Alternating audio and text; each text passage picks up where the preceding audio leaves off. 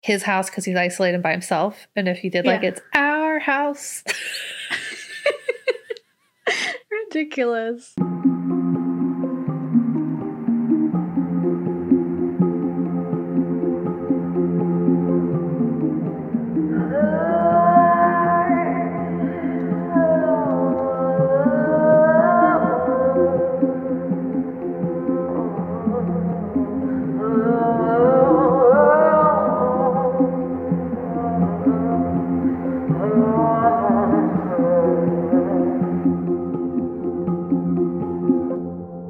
Kat. And I'm Gabe.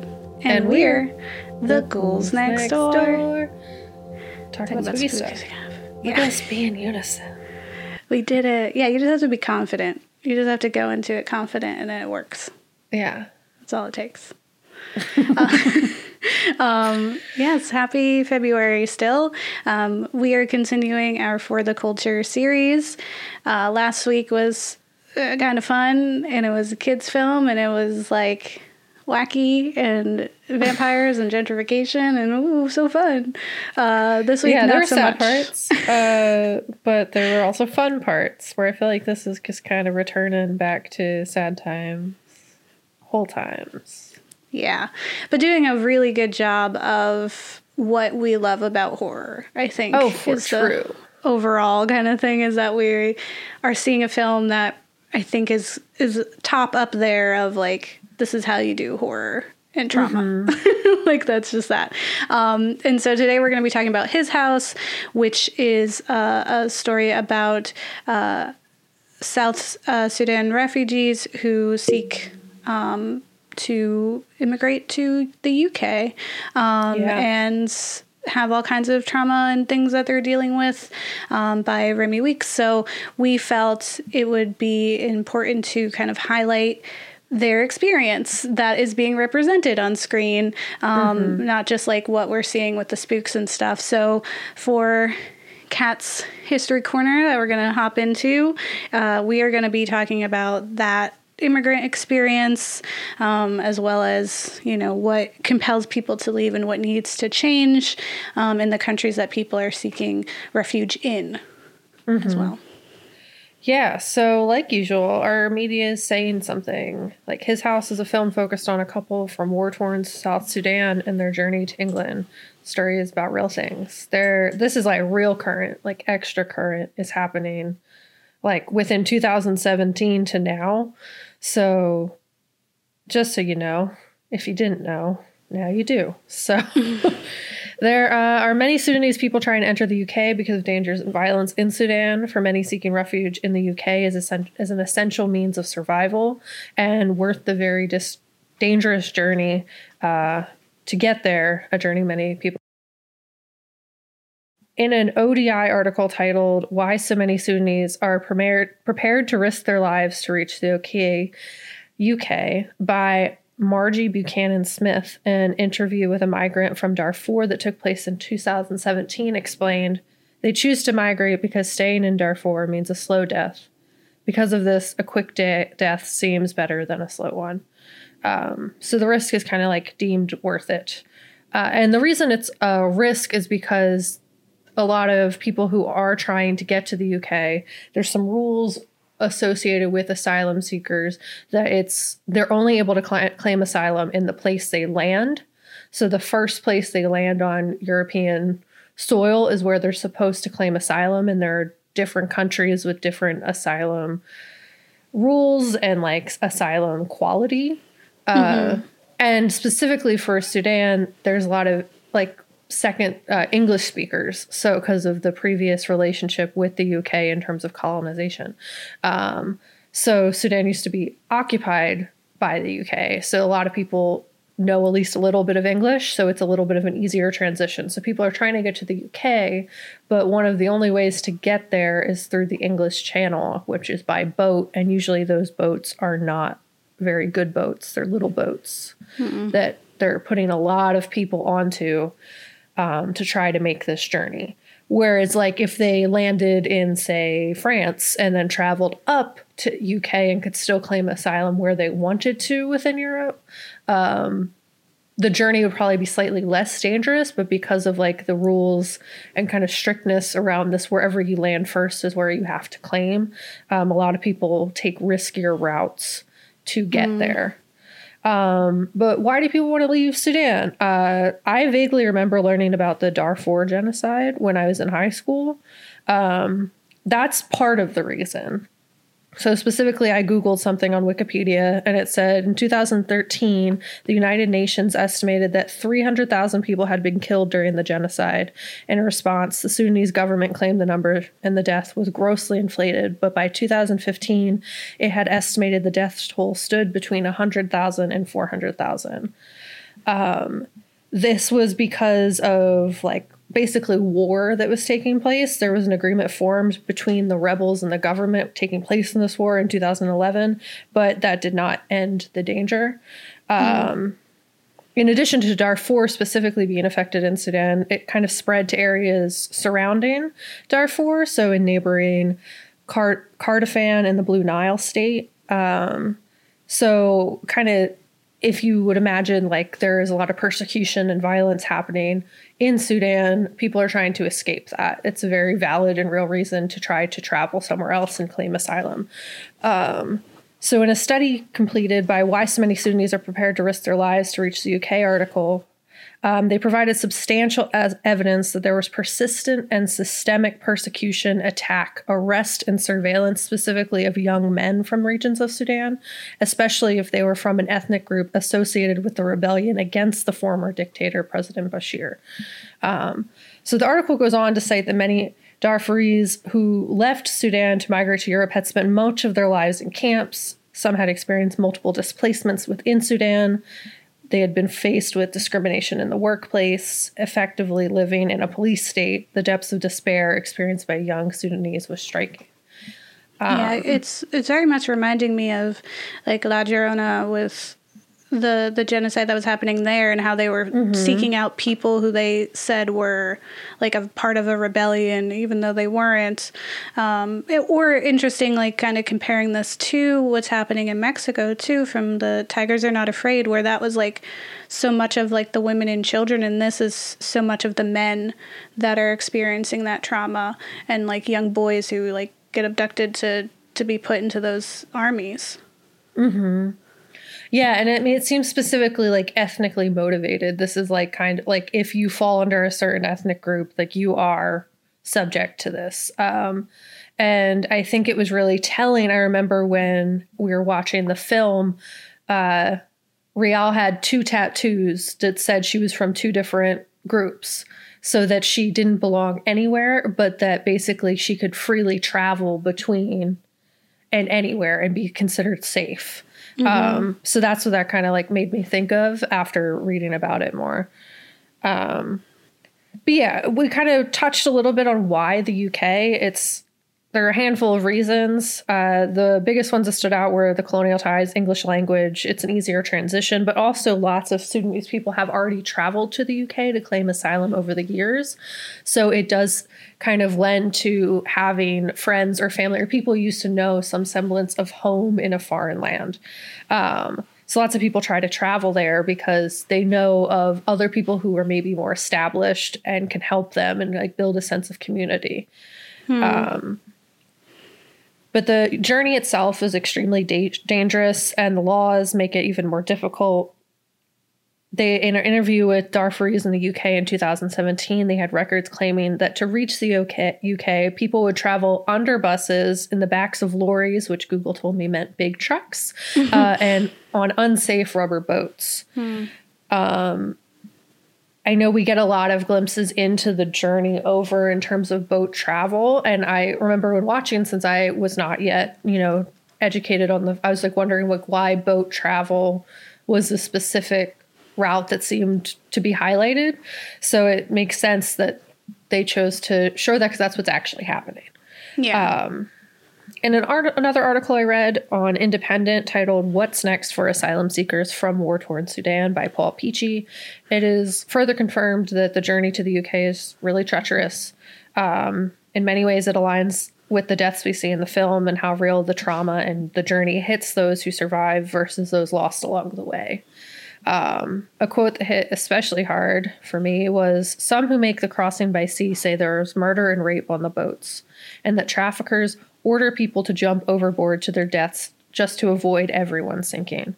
We've spoken to some who've clung to the bottom of trucks, paying traffickers the last of their money to risk their lives to make the trip. Having faced all that, it's awful that they're treated like criminals here, and their claims for asylum are distrusted. So, we kind of see this in the film when they first arrive, where they're in a detention center. Those detention centers are real. Yeah. Um, they're kept in hostile, like, uh, conditions where it's like this kind of pre-housing where everyone's kind of in one place. Um, and even once they're offered some form of permanent housing they're not allowed to select where they want to live. They're given a stipend. They're not allowed to like work. Um, they're kind of like forced into this controlled suspended poverty. Like you can't when you're not allowed to work outside of the stipend you have, you it, you can't establish yourself in the community. You can't start like build something for yourself because you're really being monitored. Not, I guess, the same as like it would be to be in a police state, but you're being monitored as if you're criminals and you're really just seeking help. Something else that like kind of stuck out to me that was like really a bummer um, is that like these people really need mental health services in addition to the meager stipends and housing that they're given. They need like help with post traumatic stress disorder. They because they've experienced some really real trauma. Um, mm-hmm. And instead of like looking at them when they're experiencing this trauma and experiencing this post traumatic stress, there's like this criminalization of them. This like feeling that like they're taking advantage or there's distrust of them because there's just a there's always been a mental health stigma, but it like especially I guess like because there's this feeling that like there's a drain on the resources that are available. It's deeply rooted probably in racism as well. Mm-hmm. Um, well, it's like how dare you come here and like ask for our stuff like ask for more like you're lucky we're giving you whatever we're giving you like you should be thankful what's um, wild is no one owns anything the planet yeah. belongs yeah. to everyone yeah before money existed you just like stuff was free. Like you, you didn't have to pay for the spot of land that you owned. Yeah. So it's it's very ridiculous that people are like, "This is mine," and it's not, bro. Mm-hmm. Well, there's also like that that myth of you know that there's not enough, right? Mm-hmm. And so mm-hmm. it's like there's not enough to go around, and if we give it to you, then we don't have any for us, which is not true. We have plenty, and honestly, we waste so much of our resources all the time. If we were just, you know, getting over money and, and not focus on profit and instead just gave people equal access to basic necessities, it would be fine. Yeah. I mean, it's just uh, kind of like what we were saying in previous episodes this inherent, like, human are trash, people are trash element of self preservation um, and just being very, like, inherently selfish. Uh, because they think mm-hmm. it's like the means of survival when, you know, if a lot of people are purposely undereducated. Like people don't educate their population, so they don't realize what's happening. Um, but in another article on the BBC titled Migrant Crossing What Happens to Migrants Who Reach the UK by Alice Aiken. Uh, it goes through some of the struggles asylum seekers face. I mentioned some of them, but the amount of money that they're given and they're not allowed to work is ridiculous. So mm-hmm. they are given 37.75 pounds per week per household member, which translates to about $51.77 US dollars per week. So, like, that is very little money. Yeah.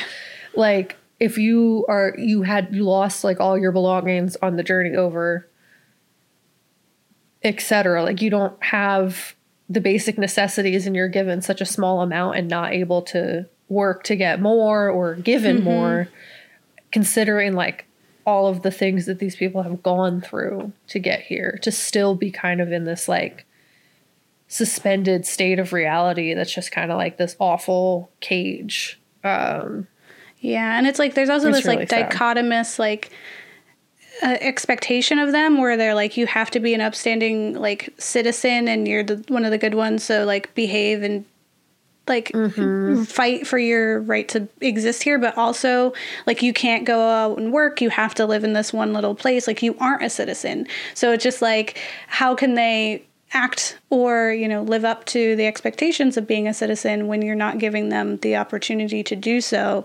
And instead you're setting them up for failure and then being like oh look see? It just doesn't work out. We tried. Yeah, and there's this super gross of like uh basically trying to like get them to assimilate to British culture or U- UK culture that's like very gross, inherently racist and like very much just like these people had lives before they came here. They should be able to hang on to their language and culture. That's like something that's important to them. It's not their fault that they had to make this journey. Um, Yeah. If anything, there's some information in terms of like the UK's involvement in Sudan specifically because of previously colonizing it, and also because of uh, the United Nations was in some involvement as well um, in trying to like assist with the genocide. But they had recently pulled out a lot of their supports too, so it's kind of like you set this up for people to be in need essentially. Because if you were over there colonizing ruining the land like you know what i mean? Like that's what colonization is is you take you gut all the resources out of that place and set up unstable situations which is something the united states did a lot too um there's always like parts to play and i guess like the uk really should acknowledge their part in creating these situations as well Yeah, and I mean, you know, also like here, right? Like setting setting up those things, it, it, and kind of going back to what you were saying about like no one like really owns this, and also like everyone comes from somewhere. It's like thinking of America, like no one is truly American except for the native peoples. They are the ones who are here first. And so anyone else is either an immigrant or like, you know, a generation of immigrants, right? Like that's how that works. So it's it's absurd to expect recent immigrants uh, to like adhere to these specific policies or what we deem as American um, when that's not really a thing for one because it's people Yeah. from all over who do that um, and it makes me also think like the the hoops that they have to go through to be here um, i know someone who had to go through citizenship um, when i was younger and he like took the citizenship test and i remember like him studying for it and the all the information he had to know and i was like I don't know any of that as an American and like my mom or like other like adults didn't know those answers. Like the fact that we're asking them to like essentially memorize this very specific representation of our country that our own citizens don't know inherently and we're like holding Yeah. them like you have to work so much harder to belong here and we just happen to be born in this Yeah. place. I mean, nationalism in itself is a form of violence. Um, Yes.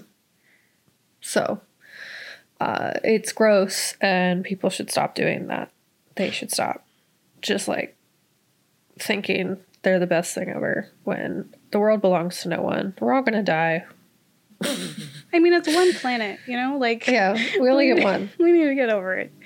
For sure. And like the f- claim is ridiculous. Yeah. Like you own nothing. She's a plot Um, land. your money is an imagination thing. Like it was thought up.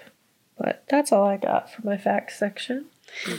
All right. Thank well, joining we also watched stuff. Kat, if you want to tell us what this film is about. Sure. Uh, his house from 2020, a refugee couple makes a harrowing escape from war torn South Sudan, but then they struggle to adjust to their new life in an English town that has an evil lurking beneath the surface. Uh, this is directed by Remi Weekes. Yes. Um, yeah. So right out the the the gate, this film um, is a phenomenal piece of social horror. Uh, For sure. that yeah. I feel like really encompasses the empathetic power of this genre of being able to put people into the shoes. Like, how else would you, you know, show to an audience the PTSD and trauma that an immigrant experiences, and also like mm-hmm. that struggle with, you know, keeping yourself, your who you are fundamentally, and also reworking that image to fit into the narrative that they need from you. hmm Um, and so I find that like one of the the best parts of this film is that we we can find fear in like you know the the spooks that are happening on screen uh, the the monsters that are hiding in the shadows um, but also the monsters that we find within ourselves and in those struggles. Um, and it's like that internal battle.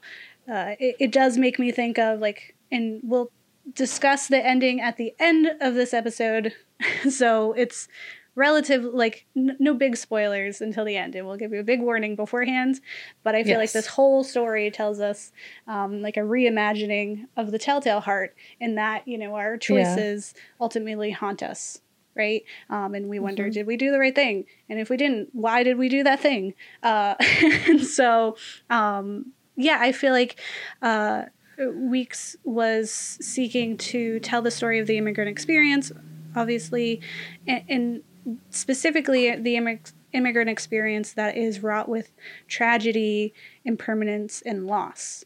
Because um, yeah. it's a very complex issue of figuring out where you're from, where you're going. That's yeah. kind of like the. um, uh, this film was the first in a long time that I was actually genuinely afraid of. Um, there were yeah you know, it has like the whispers and creatures in the darkness and fast inhuman footsteps that always get Kat and myself. Um, and I'd even say like creatures that are, you know, Del Toro like in, in their creation of a, you know, yeah. like the. They were scary. Oof. Um, and, and even more frightening, I think, is that battle of morality too, um, yeah. which is like what we strive for and love in horror. Um, the the film does try to tackle a lot of things, and usually, in my experience, that is a setup for failure. usually, yeah. it's like, oh, you're trying to juggle too much. Oh, you're gonna let one fail. You know, like we always say, like don't yeah drop butt, the ball kind of deal. Hold yep, one whole, thing. whole butt. Uh, but because all the things that Weekes is trying to uh, accomplish are naturally intertwined with one another. They are results of each other. They are naturally like ingrained. Uh, it doesn't miss a beat. They all work. Yeah. Like I don't think it. Th- there's not a single thing I could complain about with this film. Honestly, like not a thing. Um, yeah. And I find in the story uh, a yearning to belong, to start anew, and also that grappling of our identi- identity and a reconciliation um, with the things that we do out of desperation.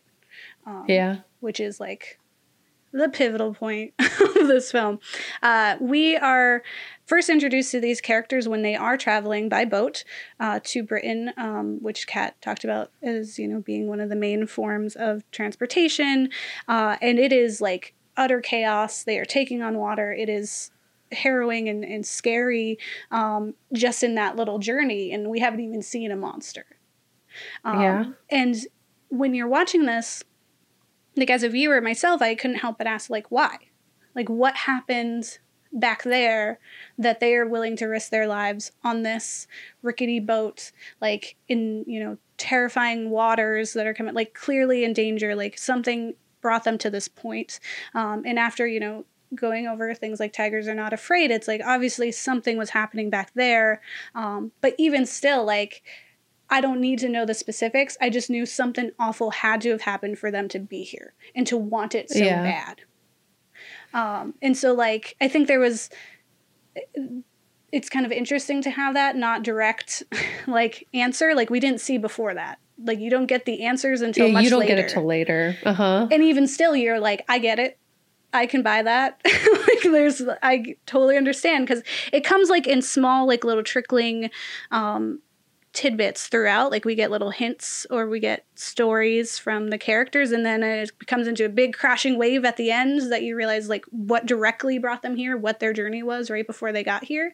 Um, but you never doubt for like a moment yeah. that something awful happened and that is why they're here. Because why else would they fight so hard in this like decrepit home to make it theirs uh, while they're surrounded by strangers who don't want them there?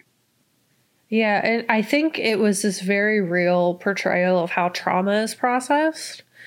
And you even have like this because Rial's character she's still very much like missing sudan. Like even with the trauma, she's kind of like willing to go back, um, even though uh, he's not. Like she's kind of has this very like dissociated view of like how it was beforehand and that's something that's really real and how people process trauma mm-hmm. is you can't process it till you stop running like mm-hmm. if you're running from a beast you're not going to be focused on the beast so much until you've finished running and you take a pause and a deep breath yeah so like adrenaline yeah you kind of have this like as you said, like slow trickle into them processing finally what actually happened.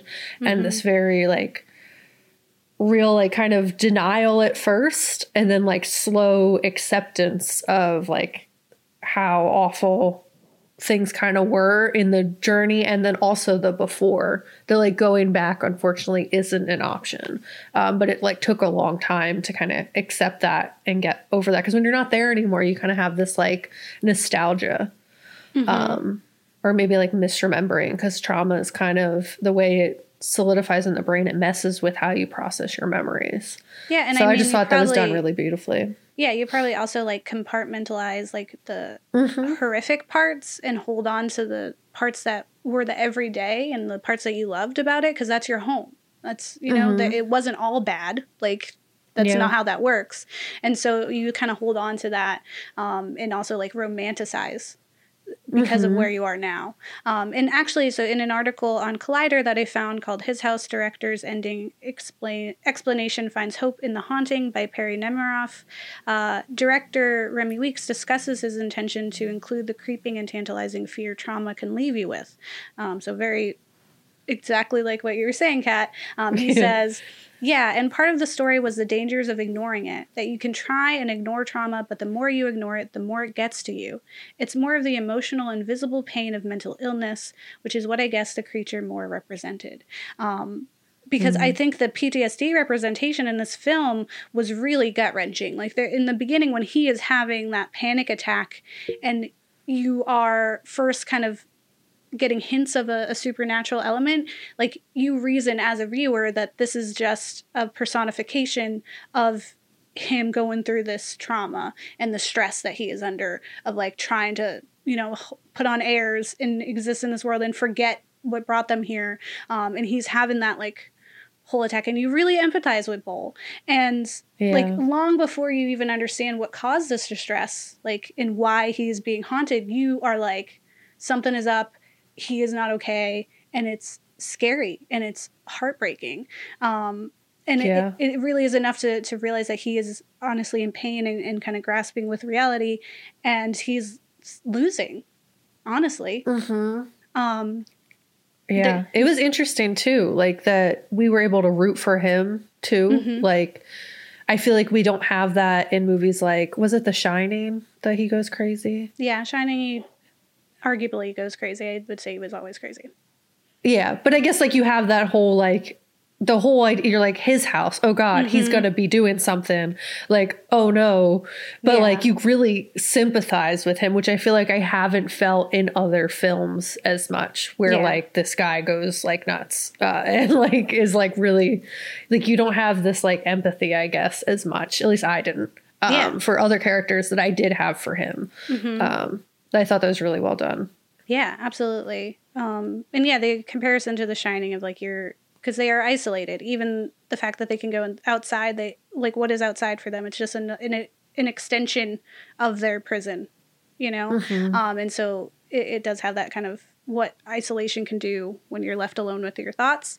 Um, yeah, there are just there's a lot of amazing things in this film, um, which like we have we do not have the time to go into all of them, but I'll try my best to pick out all of my favorite parts.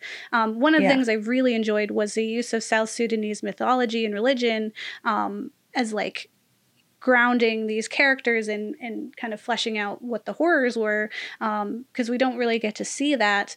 Uh, but there's also like this strength in their understanding um, and how like those horrors are actually nothing in comparison to the real things that they're suffering from.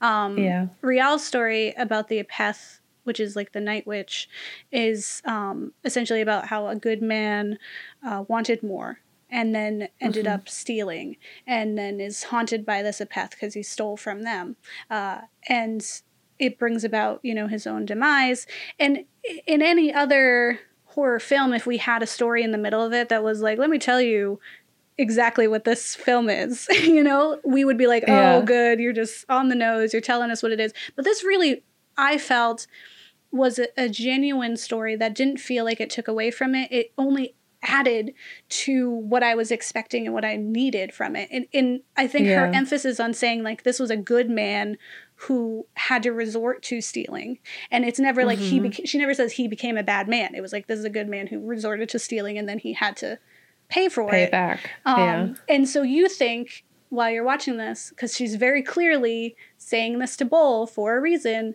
and you're like, well, then what did this good man do? And why Yeah. are they being haunted by this apeth And it's like, it's transformative for that because again Yeah. you're you're you're uh, really feeling for Bol up until that moment, and then you're like, well, what happened? What's going Yeah. on here? I, I found a real strength in Rial, um, who's played by Wunmi Mosaku from Lovecraft Country. She plays Ruby, uh, Yeah. And I, I loved her because she she was not frightened by, frightened by the ghosts or the Apeth Witch, um, and that was really interesting to have a character who does that. Like, and to to say it was kind of like what I was hoping from in Vampires versus the Bronx when she was like, "I'm Haitian, I'm not afraid of vampires." Uh, I was Yeah. hoping that strength would come through there, and like the fact that like we. Ha- like this culture has an understanding of the blending of worlds um and so there's like we're not going to get spooked by a little bump in the Uh-huh. night, right? Um, and she explains, like, quite candidly, uh, that after everything that she's experienced, there is no way that specters are going to frighten her. She's Yeah. like, You think that? You think I'm going to be afraid of this night witch? There's no way. And I haven't seen a character like Rial in horror in a long time, and I honestly can't even recall another character quite like her. Um, I would agree. Yeah. Because she was really strong, but she was also vulnerable. Um, because like you saw that her strength was like she's got to hold up a lot, and Yeah. she is fighting back in her own battles while also trying to support and be this partner and also like hold him accountable and not even knowing what she's holding him accountable for because she's also repressing memories, right? Um, Yep. I think uh, one of the truly unsettling scenes with her is when she's lost in the cement labyrinth of this new neighborhood and like comes to you know these three young black teenagers who are incredibly xenophobic like even though she's black they're like go back to africa like we hear our beloved um, attack the block accents um, from Yeah. these youths uh, and they're so mean and you're like no Yeah. trust bruv um, I know. and it was Yeah, so was heartbreaking um yeah and i i feel like that was a scene that got to me. Also later when she's like confronting her memories um which are very real. Those are really real events um, that happen to her and that's scary. Like those are scary things. Yeah. Uh, way more than like the creeping in the house. Like i was like this is terrifying and she is really holding it together. Um and i i I feel like she was, you know, untouchable by any of the traditional haunts and horrors because of of all that she's been through, and like, you know, was super powerful in that. Um, also, like you mentioned, Kat, her explaining the scarifying technique of having both representations of the tribes um, was her Uh-huh. way of showing that she knows what it takes to survive, um, and that she will do whatever it takes to conform and exist and not be persecuted, um, which even means, you know, leaving your home and stripping away your most personal allegiances um, and just like, just to blend in and be safe. Um, Yeah. So already, like, we've seen it. Like, we've seen someone have to do it. No wonder she's going to understand that people do whatever it takes. Um, later, we see Bol, who's played by Sope Dirisu, uh, do something similar when he burns their clothes and like all Mhm. their belongings from Africa. And Rial is like upset. She even says like, "This is the only thing I have from my father." They burn the Yeah. only item they have of their daughter Nyagak, and it's like. Whoa, he is like actively like, no, this is our past. We have to fit in. We have to just get rid of that. Um, and we see him later in the department store looking at um, the the advertisement of this white family and uh in in the end he buys those items that's how much he wants to fit in um, Yeah. and that actually reminded me of jordan peele's us with winston duke's gabe and how he like bought a boat and he wore like these clothes and he had these like mannerisms because he was trying to replicate what he understood as wealth and it just happened to be like white people wealth right? Like he was just like Yeah. playing this role and trying to fit in and trying to feel like he belongs there.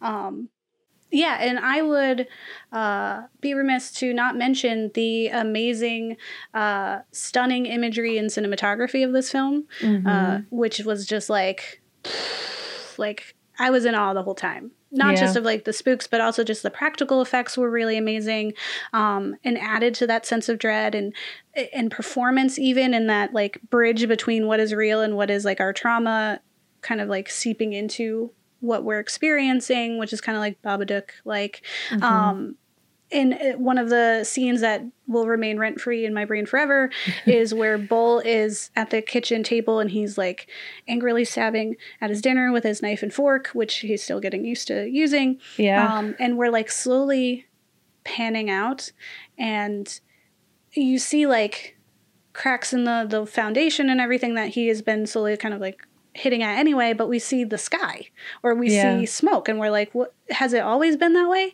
um, and as it slowly keeps coming back you realize like no we're not even in the house anymore this is just his house has been cut out and it's now this like makeshift ship and Yeah. he's in the middle of the ocean in the stream sequence uh, covered in like you know dust and like you know surrounded by orange uh, fog and Yeah. the the waves that are crashing around him and it's like whoa like Yeah. what a, what am i experiencing right now? And i thought that was so amazing because it is like this like he is just in the situation and it's so easy to like do dream sequences where they're really silly um especially in horror. And this was like that's what trauma does. Like you you don't even know it's real. Um Yeah. and it kind of you're walking this line between realities as they're just like folding into each other uh, in your like current anxiety. Um I throughout the film I found things that stuck with me weren't really the creatures so much, although they were super scary. Yeah. and like they were like intense. Like Nyagak and her her mask and like them all coming in like these zombies from their journey um, who Yeah. you know didn't make it uh, and that guilt that survivor's guilt that you can see personified there those were scary but it was i think uh, what was truly terrifying was how helpless it, it felt um, as Bol is like spiraling out of control and losing his like mental stability. And there's like one of the most heartbreaking scenes is him um, in the social worker's office. oh my god. Yeah. And he's like broken down. He is dirty. They even like remark on him that he he doesn't smell too good. Um, and he is like at wit's end. Like he he is snapped. Um Yeah. because he he's he's at this point where he really is wrestling. Like he knows why the ghosts are there, simultaneously is like denying why the ghosts are there. Um, and he is asking for a different house because something is wrong with this one. Um, and instead of compassion or understanding or an ounce of sympathy, he is met with like these snide remarks like it's bigger than my house, or Yeah. you know, emphasis on how he needs to be one of the good ones, um, which is just like every time. Yeah, such it, a was like, cringe. um, and in an article on IndieWire uh, called His House Review, Remi Weekes' thrilling debut sees the immigrant experience as a horror movie uh, by uh, writer David Ehrlich. He agrees with me on this fact and says Weekes' conceit works best when shining a light on the most vulnerable members of a society um, are those who can't risk asking for help. Bol is seduced by the promise of a new life, only to spiral into a Babadook like battle against the trauma that followed him across the world. And I think there is a, a strength in, in battling our demons that's Mhm. similar to what we saw in, in Babadook, in that it is a constant war. It's not like one battle that we fight and then we win. It's like, no, you have to learn to live with it. You Yeah. have to learn to look it in the face and be like, no, we gotta coexist because you're not going away, but I'm not going away either. Yeah. Um, and and that's really shown in this film in a way that like we don't really see a lot in horror, where there's a sympathetic understanding of mental illness that is like persistent um, and not just like a one-off thing. Yeah. like it's not a one like a haunting like the grudge where you leave the house. Like it's not that. you know, it is like it's following you. Um mm-hmm. And I, I think like, you know, showing people ripping at this house and yelling in the face of the haunts and fighting back uh, and not backing down was a refreshing portrayal of a of a crumbling protagonist.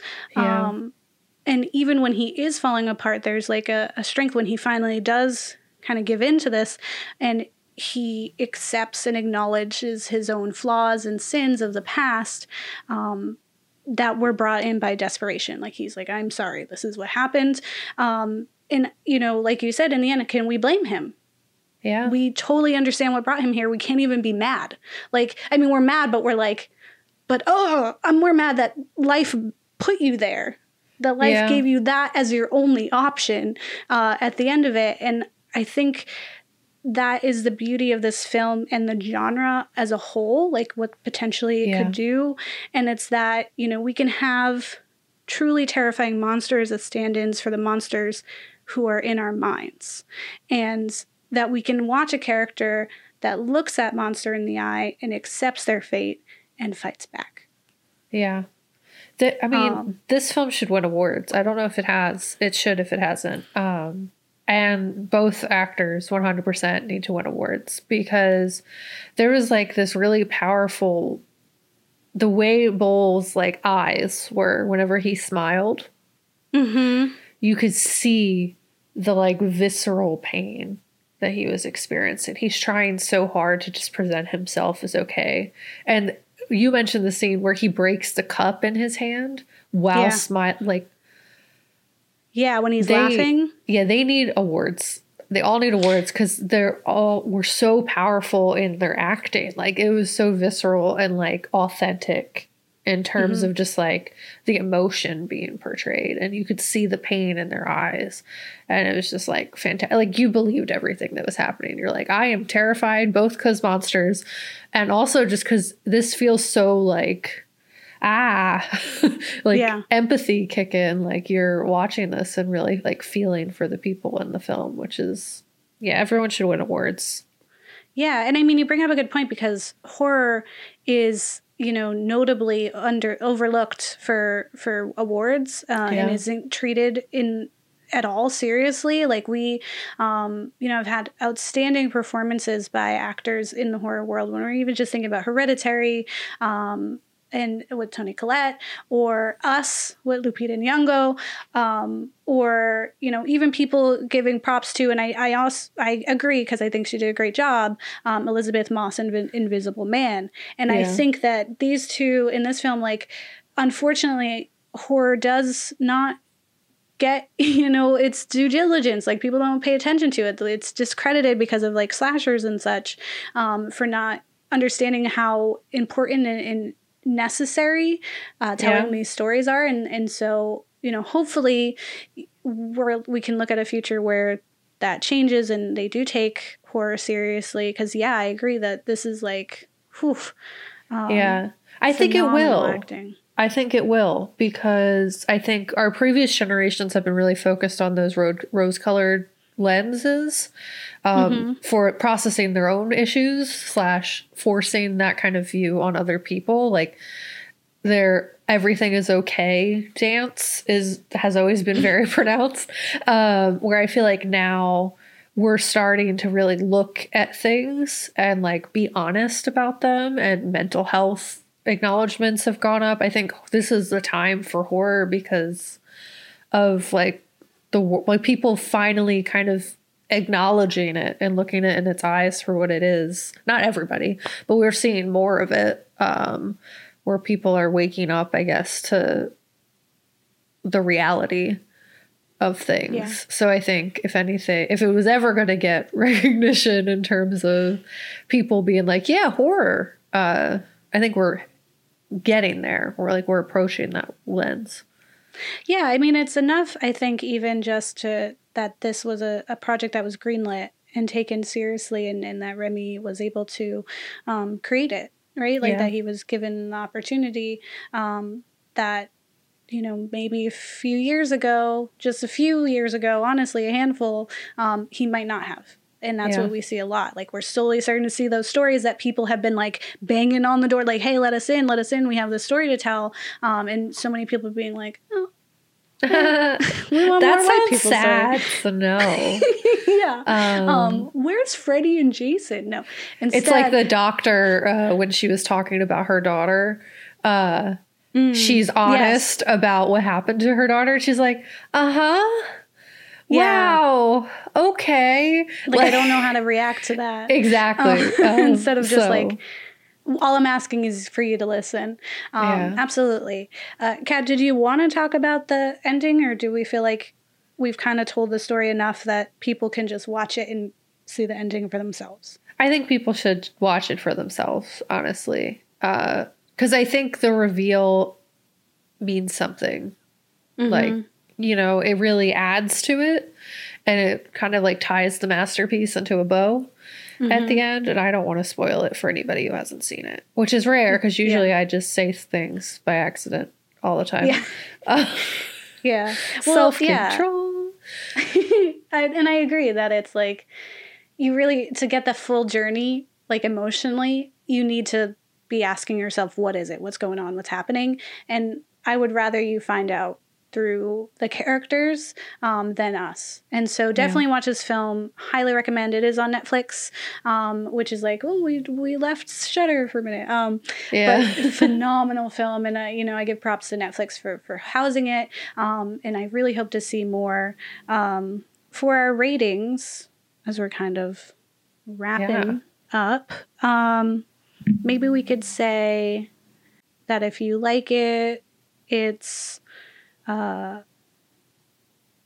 fighting your demons That's real. I thought of a ridiculous one that we do not have to use, but it made me laugh in my brain. Um, where if you didn't like it, it's like his house because he's isolated by himself, and if you did like it, it's our house. ridiculous um no i want it to be our no, I know that's real. I'm just saying it was really funny in my brain, and I wanted to say it, but I like yours better. Yeah. Uh, and if you don't like it, um, Be one of the good ones. Be if Oh, you yeah, don't like good. it. Ugh. okay. Uh, so, Kat, for this your tragic tale uh, in the fact section about how immigration works from South Sudan to the UK. Oh, it's big gross. Yeah. Um like I get like we should help help like asylum should not be it's just people just need to acknowledge that the world doesn't belong to them and this like sense of entitlement and privilege that comes I guess with being white. Um which is what all the gross cringe characters were. Um, All the white characters that you see, the creepy, you know, lady next door. Um, but also, Yeah, I mean, was the, she doing? the little Stop black boys too, though. You know, it was like everyone who had a British accent. we were like, ugh. I mean, they were like they were. Oh, I guess they're not their original colonizers because other people colonized too. But uh, they're Yeah. like one of the big Yeah. ones. Yeah. uh, Yeah. so yeah, Yeah. um, Uh, they did it before it was cool. Oh, Uh, gross. Yeah, super gross. No, they did it when people thought it was cool. Yeah. Um, Ugh. agreed. Uh, yeah, it. Um, I agree Oh, that. Yeah, that. Uh, that the way that it, it works for asylum seekers is disgusting, and we need to fix that because no human Yeah. is illegal, and uh, people should be able to leave, especially when you know your country is probably you know a part of why their country is unstable. Um, Yeah. which- And I apologize for laughing. I just do that when I'm nervous or uncomfortable. oh no, no so I'm like, yeah. whenever anything's sad, I'm like, can't process emotion. Must laugh. yeah. So No, no, no, totally it's real. not funny. Genuine, like it's not funny. It's it's sad. Yeah. uh, and shouldn't be how it is. Yes. Um, what about for the film? Oh my god, it was a masterpiece. It should have all the awards. Um, I was, as you say, it was the first time I had been scared in a minute too. Like genuinely, like Mm-hmm. by everything. Like the whole thing was just like such a beautiful depiction of horror Yeah. in like every sense. And I did do a little research on the Apeth and like uh Sudanese, I guess tradition or like folklore is, is that what would be considered? Okay. Um so it, it seems like they might have been accurate. I read something on Screen Rant, but I didn't want to give my entire fact section to that because I felt like it would make more sense to talk about like the sad things. yeah. Um, but it's also nice to have that. education. The more you know. Um, but it seemed like it was like really well done, really respectful to like the culture it was pulling from, really authentic to the experiences that actually do happen to people, and just like any, I mean anything. Uh, Ruby's in. I forget her real name, but Uh, wouldn't we? yes, uh, fantastic. Like she's great. So Absolutely. it was absolutely astounding. Like yeah. I think this series I like had gone into a lot of films like not doing research beforehand because I just want to watch it and see. hmm I didn't want to like form opinions before it happened, and I've been so like happy at, outside of Vampires versus the Bronx. Um, Yeah. yeah, it was. It's it's been really great, and this film needs to win stuff, and I don't know how to make that happen, but if there are ways, It's not fully Yes. in our hands. But yeah, I agree. Um, should have got way more. Like, I didn't see it on nearly enough top 10 horror lists last year. I did not see it on enough lists, um, which is so sad. But yeah, I hope people watch it. Um, I hope people watch our series. If you know this is the first one you're watching, check out the other ones because they're equally heartbreaking and also inspiring. Um, remember to like, subscribe, review, leave us a comment, please, on iTunes. Um, that means a lot to us and is a way of these supporting us. nourishment. it means I can do this as a job. Yeah. So we can keep doing this that we love. Um, so please do so. And uh, yeah, definitely watch this film. And we have two other films in this series before we're wrapping it up to go and take a uh, mental break and do something a little more fun, still spooky, but a little more fun, Yeah. uh, and have some guests involved. So, uh, you know, just yeah, ch- check them out. And I hope you're enjoying this kind of sad but inspiring journey with us. Yeah, I mean, I feel like it's like, especially in a lot of our films have been talking about trauma, and I think there's something really healing about acknowledging and like facing trauma. Mm-hmm. So hopefully, it makes people feel like validated or just like, cool, someone's talking about this Yeah. because it should be being talked about. Uh, we're not just like happy fun times. Mm-hmm. Uh, but yeah, Well, with that being said, don't get married. don't get married. Delete your Delete kids. your kids. Um, Or ooh, I don't even want to make it. yeah, I don't want to make it. I don't want to say what not. happens. It's too sad. Uh, Yeah. So instead, I almost goodbye. did it though. I did You too. I was almost like, did it. um, I mean, we've said we've said some pretty damnable things because we're horror fans, but it's it's gonna Yeah. be. Um, But, but, yes, married, your please enjoy Yes. and have a good day. Bye. Bye.